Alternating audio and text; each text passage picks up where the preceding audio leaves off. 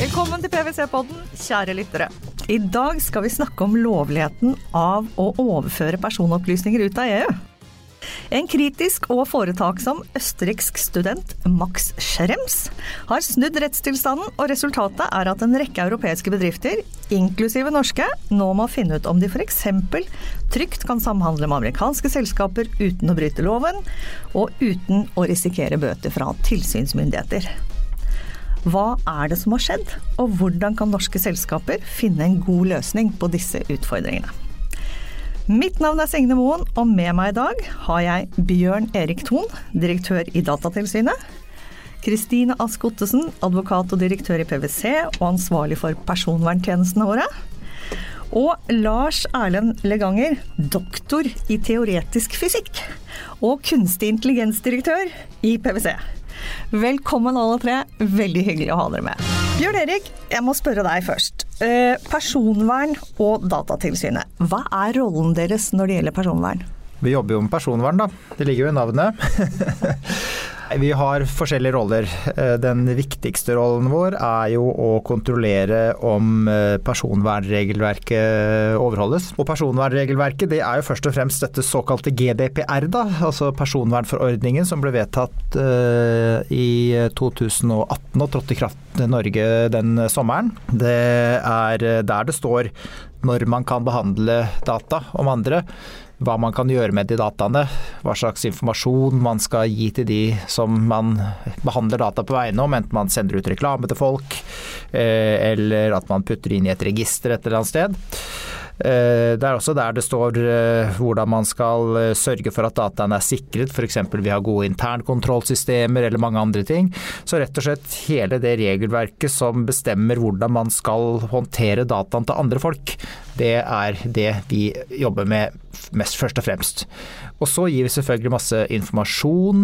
Vi har en juridisk veiledningstjeneste som vel besvarer noe sånt som 8500 telefoner hvert år. Så det er et sted hvor man kan få veldig mye bra gratis hjelp uten å gå til et konsulentfirma f.eks. og betale flere tusen kroner i timen. Dette høres jo bra ut, og kanskje ja. Det, er veldig bra. Det er veldig bra, skjønner du. Ja, det er flott. Eh, og nå driver vi også og setter opp eh, noe som heter en regulatorisk sandkasse. Og det er et sted hvor man også kan komme og få eh, helt gratis bistand. Altså vi kommer til å plukke ut noen virksomheter som skal få helt gratis bistand for å fremme innovative personvern personvernvennlige, gode løsninger. Det kan være en app eller en registreringsløsning, en informasjonstjeneste eller hva det måtte være. Eh, som fra omtrent 1.12 vil bli åpnet for eh, søknader. Også gratis. Det sa jeg kanskje. Veldig nyttig informasjon som du kom med der. Kristine, eh, kan du gi meg eksempler på noen situasjoner hvor vi overfører personopplysninger? For det er det jeg vil litt inn på nå. Personvernregelverket består av et mylder av begrep. Og med overføring, for å starte helt eh, på begynnelsen av, så er personvernforordningen gjelder i EU og EØS-området. Og innenfor dette området så kan personopplysninger flyte fritt, så lenge man ivaretar de andre reglene. Men når vi skal transportere eller eksportere personopplysninger utenfor EU-EØS-området, da snakker vi om overføring av personopplysninger. Og noen konkrete eksempler på når norske foretak gjør dette, som er ganske alminnelige? Det kan være så mangt. Det kan være alt fra at man lagrer personopplysningene sine i et land utenfor EØS. Det kan være at man bruker IT-supportløsninger. Det kan være at man har tilgang, man er et stort eh, konsern hvor man har et felles HR-system. Det kan være at man bruker skytjenester. Så har vi hatt krav tidligere eh, når det gjelder overføring av personopplysninger. Og så kommer Max Schrems. Eh, kan du hjelpe oss å komme inn i dette landskapet med denne studenten. Hva er det som har skjedd?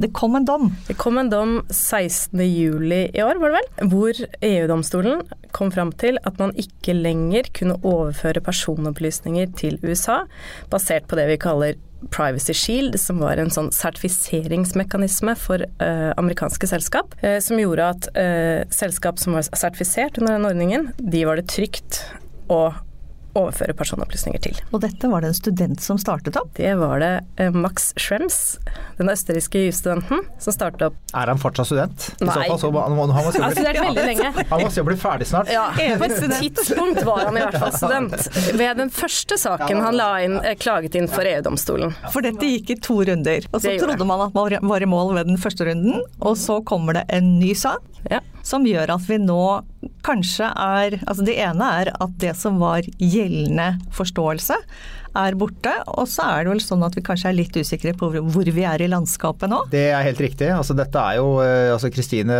trakk jo inn noen begreper her. Og, eh, og det som jeg kan si er at dette her er fryktelig komplisert.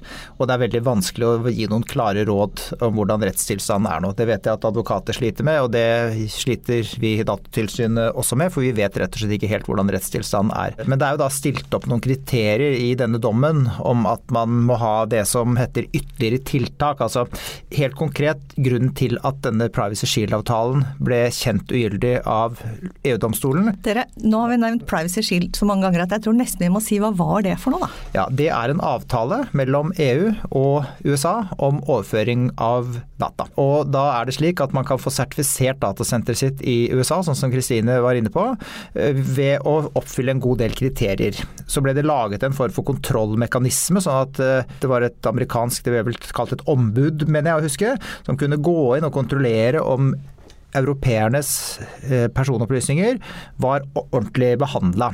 Og det var et klagesystem, sånn så at hvis jeg da følte at mine personopplysninger ble behandla på en dårlig måte, f.eks. at overvåkningsmyndighetene, CIA eller det måtte være, fikk tilgang til de dataene, kunne jeg klage til dette klageorganet. Og det var det Mark Schrems angrep og sa at dette systemet her, altså denne Privacy Shield-avtalen, den har så mange svakheter. Og spesielt det at man ikke vet, eller vil si det vet man vel, at overvåkningsmyndighetene i USA, det er jo da særlig eh, Nå glapp helt navnet for meg, men det, det heter du kan hjelpe meg. Det, Vi snakker om amerikansk etterretning, gjør vi ikke det? Amerikansk, ja. et, amerikansk etterretning kan gå inn og, og kanskje se på disse dataene, eh, og det er ikke sikkert nok. Så da sa man at det kan ikke lenger være gyldig. altså det, Den avtalen er ikke lenger uh, gyldig.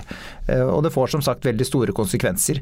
Og så stiller domstolen da som sagt opp noen det man kaller ytterligere krav. Man må, man må se om man kan finne noen andre sikkerhetsmekanismer når disse tilfellene her er til stede. F.eks. at, eh, at eh, Homeland Security kan gå inn og se på dataene. Men det er veldig vanskelig å se for seg, i hvert fall er vår konklusjon, og det er det som står hjemme, på hjemmesiden vår nå, at det å finne noen andre mekanismer som liksom kan sikre overføring av data til USA, det er vanskelig å få øye på, rett og slett. Så det kan nok hende, og jeg sier kan nok hende for at jeg, jeg kan ikke være altfor skråsikker her, at overføring av data til USA nå egentlig ikke er mulig å gjøre på en helt lovlig måte. Og så er det selvfølgelig masse arbeid som pågår nå. Eh, Vi sitter jo med i noe som heter Personvernrådet, som er ekspertorgan og det øverste personvernorganisasjonen i Europa. Der diskuteres dette. Jeg har ikke noe offisielt liksom, på at det pågår nye forhandlinger mellom EU og USA om en ny dataoverføringsavtale, men det vil jeg vel tro. Det er mulig at du vet noe om det, Kristine, men eh, Det er, i hvert fall vært, eh, det er i hvert fall sånn at man har satt i gang samtaler, det er vel det de har sagt. Ja. foreløpig. Ja. Eh, For det er jo uansett, vi kan snakke om dette fra et juridisk perspektiv og si at det er vanskelig, og så kan vi snakke om det ut fra et forretningsperspektiv og si at dette i realiteten er helt umulig. For man kan ikke tenke seg en økonomi, eller to økonomier da, som er så sammenvevd som det den europeiske og den amerikanske er, at man ikke kan overføre data til USA. Altså sånn I det lange løp så er ikke det økonomisk bærekraftig, rett og slett. Så man må komme fram til en politisk løsning. Det er min personlige oppfatning. Hva, hva er rådet til alle de selskapene som har eh, data hos amerikanske skyleverandører? Da? Hva bør de gjøre i, i mellomtiden? Ja, det vi har sagt på vår hjemmeside, og som er vårt eh, råd, det er jo at man må jo gjøre en ny vurdering. eh, rett og slett og se om det finnes noen av disse såkalte ytterligere tiltakene kan, man kan iverksette. Og eh, se om man eventuelt kan bruke andre overføringsgrunnlag, altså bindende virksomhetsregler f.eks., som er en mulighet. Da setter man nærmest et sånt lokk over en virksomhet, om det er ja, et stort internasjonalt selskap, og si at innenfor dette konsernet så kan vi overføre data etter de og de og de reglene. Det, det er en mulighet. Virksomhet.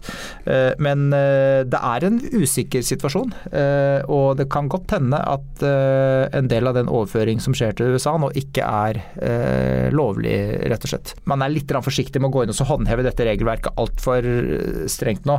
Så jeg kjenner ikke til sånn på stående fot noen som liksom har gått etter en virksomhet og sagt ha, dere overfører data til USA. Det er ikke lov. Hvor, hvor, mange av de 8000 telefonene dere får handler om James eh, i disse dager? Er det mange som ringer og er bekymra for hvordan de skal forholde seg til dette her? Nei, ikke så veldig mange. Er det fordi de ikke har hørt om det, eller fordi de tenker at uh, her er det bare å sitte stille i båten og Altså Bare sånn som vi sitter og snakker om dette nå, så uh, det, dette er jo veldig komplisert. Og det er ganske sånn teknisk-juridisk greier. Så at jeg tror nok en del har et litt fjernt forhold til det. Og et kanskje litt avslappet forhold til det også, jeg vet ikke. Det bør man jo egentlig ikke ha. Og jeg mener ikke noe å flåse når jeg sier det, altså. Men at man har et, at man jeg tror ikke de fleste som f.eks. har en databehandler et eller annet sted, eller har en skytjeneste eller en e-post server, ikke sant? et e-postsystem på jobben sin, at de tenker at jøss, dette overfører jo data til USA. Jeg tror ikke folk liksom har det sånn i, i veldig langt fram i panna, rett og slett. Men nå som de hører denne podkasten f.eks., da. Eh, og skjønner at de kanskje har en utfordring. Hva i all verden skal de gjøre? Det mange gjør, eh, og jeg skal være veldig forsiktig med å gi noen råd. Jeg lurer på faktisk om jeg skal overlate til konsulenten å gi råd om dette først. Altså jeg skal være så sleip som deg, og så kan jeg si etterpå hva som er fasit. Nei, fordi det EU-domstolen har sagt er jo at det er privacy shield som ikke kan brukes lenger. Så man har fortsatt overføringsmekanismer som skal kunne i prinsippet gjøre det mulig å overføre personopplysninger til USA. Enten som eh, Bjørn Erik nevnte, gjennom binding corporate rules, men de, det tar det jo ofte et par år å få på plass en sånn avtale. Så det er, binding corporate rules? Det er disse virksomhets... Det er hvor man legger lokk over den virksomheten som vi snakket om her i sted. Eller så har vi disse standardkontraktene, de, eh, som også kan benyttes til å overføre personopplysninger til USA. Da. Og det er jo den løsningen de fleste går inn i nå, for å vurdere hvilke ulike ytterligere sikkerhetstiltak man kan implementere for å se om det faktisk er mulig. Fordi noen virksomheter er jo i hvert fall i uoverskuelig fremtid nødt til å kunne overføre noen personopplysninger til USA. Der hvor man er konserner f.eks., hvor man har en eh, sentral rolle i USA. Så man må, man må prøve å finne ulike løsninger. Og det, det, i hvert fall vi jobber med med våre klienter for tiden, er jo å få en oversikt. Rett og slett få en oversikt over hvilke personopplysninger de overført til USA. Hvilke eh, mekanismer de benytter, altså om de bruker den type standardavtale f.eks. Og, og da rett og slett gjøre en risikovurdering basert på typen av personopplysninger som overføres. Da skal det enkelte selskap gjøre en vurdering som i ytterste konsekvens skal være sannsynligheten for at amerikansk etterretning kan ha nytte av informasjonen og derfor be om innsyn. Eh, og det skal det enkelte selskap gjøre hver for seg, fordi de europeiske tilsynsmyndighetene ikke klarer å gi et klart svar. Var det litt spissformulert, Bjørn Erik? Uh, ja, det var både spissformulert og feil. uh, fordi uh, det er ikke sånn at det er vi som kan gi et svar på dette. altså vi kan det, Og det, det, pågår møtevirksomhet i et eneste bankende kjør for å få noe ny veiledning på plass om dette. Men det er jo en dom som har kommet, og den dommen den ligger der. og vi kan ikke verken overprøve eller endre en dom. Så det vi kan gjøre er å forsøke å, trekke ut noen ja, råd kanskje av det. Men dette, jeg, min mening er jo at dette må finne en, en, politisk løsning, rett og slett. Eh, sånn at man kan få til et overføringssystem mellom EU eh, e og eh, USA. Og så tror jeg nok at det er viktig viktig for virksomhetene, sånn som Kristine er inne på, å vurdere. Ikke sant? Å, å, gjøre en vurdering, gjøre en mapping. Hva er det egentlig vi har? Er det noe vi kan mm, lagre et annet sted i, i mellomperioden? Uh, og det er nok en ting som vi nå skal jeg ikke si så altfor mye om hva vi vil gjøre hvis vi eller hvordan vi vil gå fram da, hvis vi skal få inn en klage eller ha en kontrollsak på dette. er sånn. Men uh, sånn som vi jobber i andre saker, kan jeg i hvert fall si at når vi går inn og ser at her er det en virksomhet som har gjort så godt den har kunnet, har gjort vurderinger, har laget oversikter, vurdert risiko, så er jo det et veldig forsonende element da, eh, i, eh, i, eh, i, tilsynet vårt. At vi ser at her er det tross alt noen som har gjort absolutt alt de kan, og har dokumentert vurderingene sine. Og det er i hvert fall et veldig godt sted å begynne, da. Lars Erlend, tenker du at dette kan være en brekkstang for Europa i det å beholde data i eh, Europa fremfor eh, USA f.eks.? Sånn at man tvinger, opp, tvinger, gjennom opprettelse av europeiske datasentre? Ja, ironisk nok, hvis du er opptatt av, av kunstig intelligens og satsing på avansert analyse i Europa, så er dette nesten en gladnyhet hvis det blir vanskeligere å flytte europeiske data ut av Europa. Eh, fordi, fordi eh, noe av bekymringa med, med forrige runde av GDPR var at eh, det skulle bli tyngre, mer komplekst, mer kostbart å, å bruke persondata til å gjøre verdiskapende utvikling, bygge nye produkter og tjenester. Litt av det en sånn regulatorisk sandkasse prøver å bøte på, er jo, er jo nettopp å, å gjøre det lettere å, å utforske nye anvendelser av, av, av data. Eh, så, så, så hvis, hvis, det at det blir eh, vanskeligere og dyrere i advokatutgifter og, og den slags å få dataene ut eh, pga. Schrems 2, så vil, kan jo det i neste instans gjøre, gjøre, det mer attraktivt å investere i kunstig intelligens i avansert analyse i Europa. Sånn at du kan beholde dataene i Europa, eh, drive utvikling og forskning på dem på en ansvarlig måte innenfor europeisk GDPR. Eh, og så trenger du ikke å konkurrere i like stor grad med USA, med Russland, med Kina. Fordi de har ikke tilgang på de europeiske dataene i det hele tatt. Og, og det er så kostbart å få tilgang på det. Ja, dette, jeg synes dette er, et, det er et interessant perspektiv du trekker opp der. Og, og, det som blir spennende å se fremover, er jo også hvordan de eh, store amerikanske selskapene, kanskje de store amerikanske skyselskapene særlig, kommer til å posisjonere seg i forhold til denne eh, dommen som nå har kommet.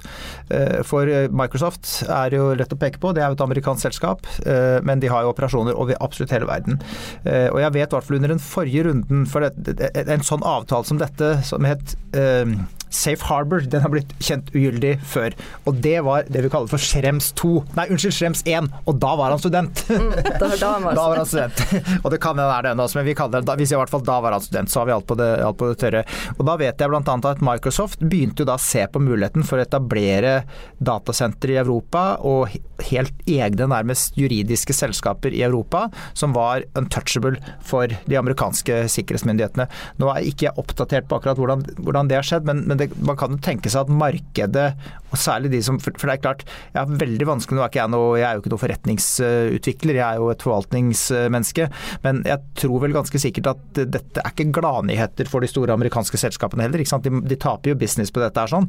Så, så det syns jeg blir interessant å, å, se hvordan det kommer til å utvikle seg fremover, da. Utfordringen er vel kanskje at det tar tid. Ja. Fordi det, vi ser jo absolutt at det er det som skjer nå. Ja, det gjør det. Ikke sant? Mm. Mm. At man får tredjepartskrypteringsløsninger og sikre løsninger i Europa kanskje også i Norge, men det er jo et stykke frem ja. til vi får det på plass. Ja. Mm. Litt tilbake til norsk næringsliv og rekkevidden av denne dommen. Den er jo sånn som jeg forstår det uklar. Og så oppfatter jeg at hvis man fra Datatilsynets side ser at foretaket har gjort sitt beste, så vil man se i nåde med dem. Men vil man bruke bøter med den tilstand som er nå, med så mye usikkerhet? Eh, det kan jeg ikke svare på. Eh, og når jeg sier se i nåde, så holdt på å se i nåde til meg, syndig menneske, som har krenket deg i tanker, ord, hjerne gjerninger og unnlatelser. Jeg kan godt fortsette hvis du ønsker det. det var veldig imponerende. Men, men, bibelhistorie? Ja da, det, jeg kan eh, en god del om det. Eh, men uh, hver gang jeg begynner så mister jeg tråden. Hva var det vi snakket om her egentlig? Vil du bruke bøter som virkemiddel? Nei, du vet hva, jeg vet ikke. Vi, vi, kan ikke si det. For vi kan jo få en sak på vårt bord hvor vi må behandle og se hvordan en norsk virksomhet og, og, og, og om de bryter overføringsreglene nå, da. Og når jeg sier at vi ser i nåde, så, så er jo ikke det noe blankofullmakt.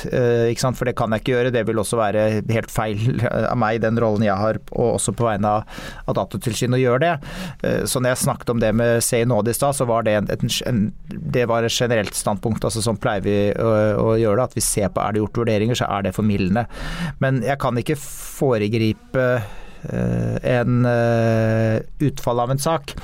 Men det jeg kan si var at forrige gang, da, så eh, når privacy, nei, unnskyld, når Safe Harbor eh, ble kjent gyldig, altså Schrems 1, så behandlet vi ingen klagesaker. For da trodde vi også at det kom til å kanskje komme noen, og vi satt og snakket om hva gjør vi hvis vi får inn en klage nå sant, på en overføring. Og, det, og da fikk vi ingen. Og da kom dette Privacy Shield på plass sånn relativt kjapt, i hvert fall husker ikke jeg i løpet av kanskje et halvt år eller ja, det husker jeg ikke, men ja. Så, så det kan jo hende at det er For dette er, jo, dette er jo teknisk og noe som nok kanskje ikke alle Og naturlig nok, jeg sa sist gang under denne Privacy Shield, nei den Safe Harbor drap. Det, det, dommen som kom da var egentlig så viktig at den burde stått på førstesiden i alle norske aviser. Mm. Og det burde egentlig den her òg, for det er vilt, dette er faktisk veldig viktig og ganske dramatisk. Men det er, eh, det er teknisk, altså. Og det er ikke så lett for folk å, å fatte. Jeg syns det er veldig vanskelig sjøl. Kristine og Erlend, hvis noen nå har lyttet og lurer på hvor de står og kommer til dere, hva ville dere sagt da om hva de skal gjøre? Jeg vil si at Hvis du har gjort grunnarbeidet, hvis du har gjort eh, den grunnleggende GDPR og har behandlingsprotokollen på plass og vet hvilke personopplysninger du behandler og, og hvordan du behandler de og hvem du eventuelt eh,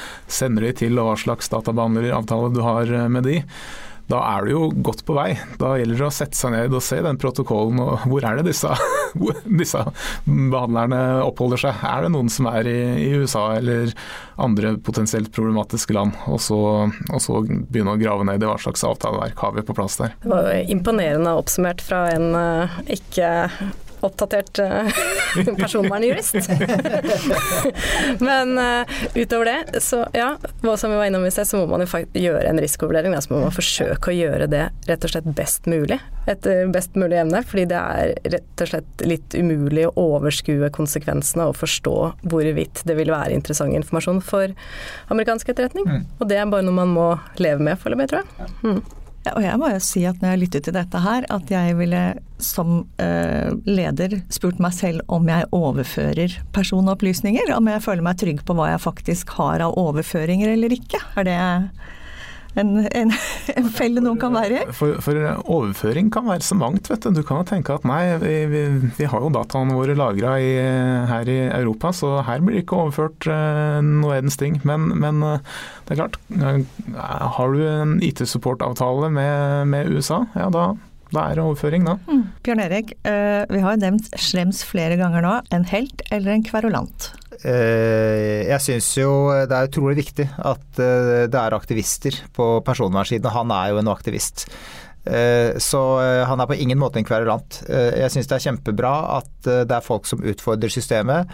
Og jeg ble irritert meg litt, faktisk, over den første saken han hadde. Og tenkte hvorfor av verden er det ikke noen som har gjort dette? Hvorfor kunne ikke vi gjort dette her? Og jeg syns han er en veldig bra person som gjør godt arbeid. Men heltebetegnelsen, den, ja, den, den sitter langt inne, altså. Skjønner.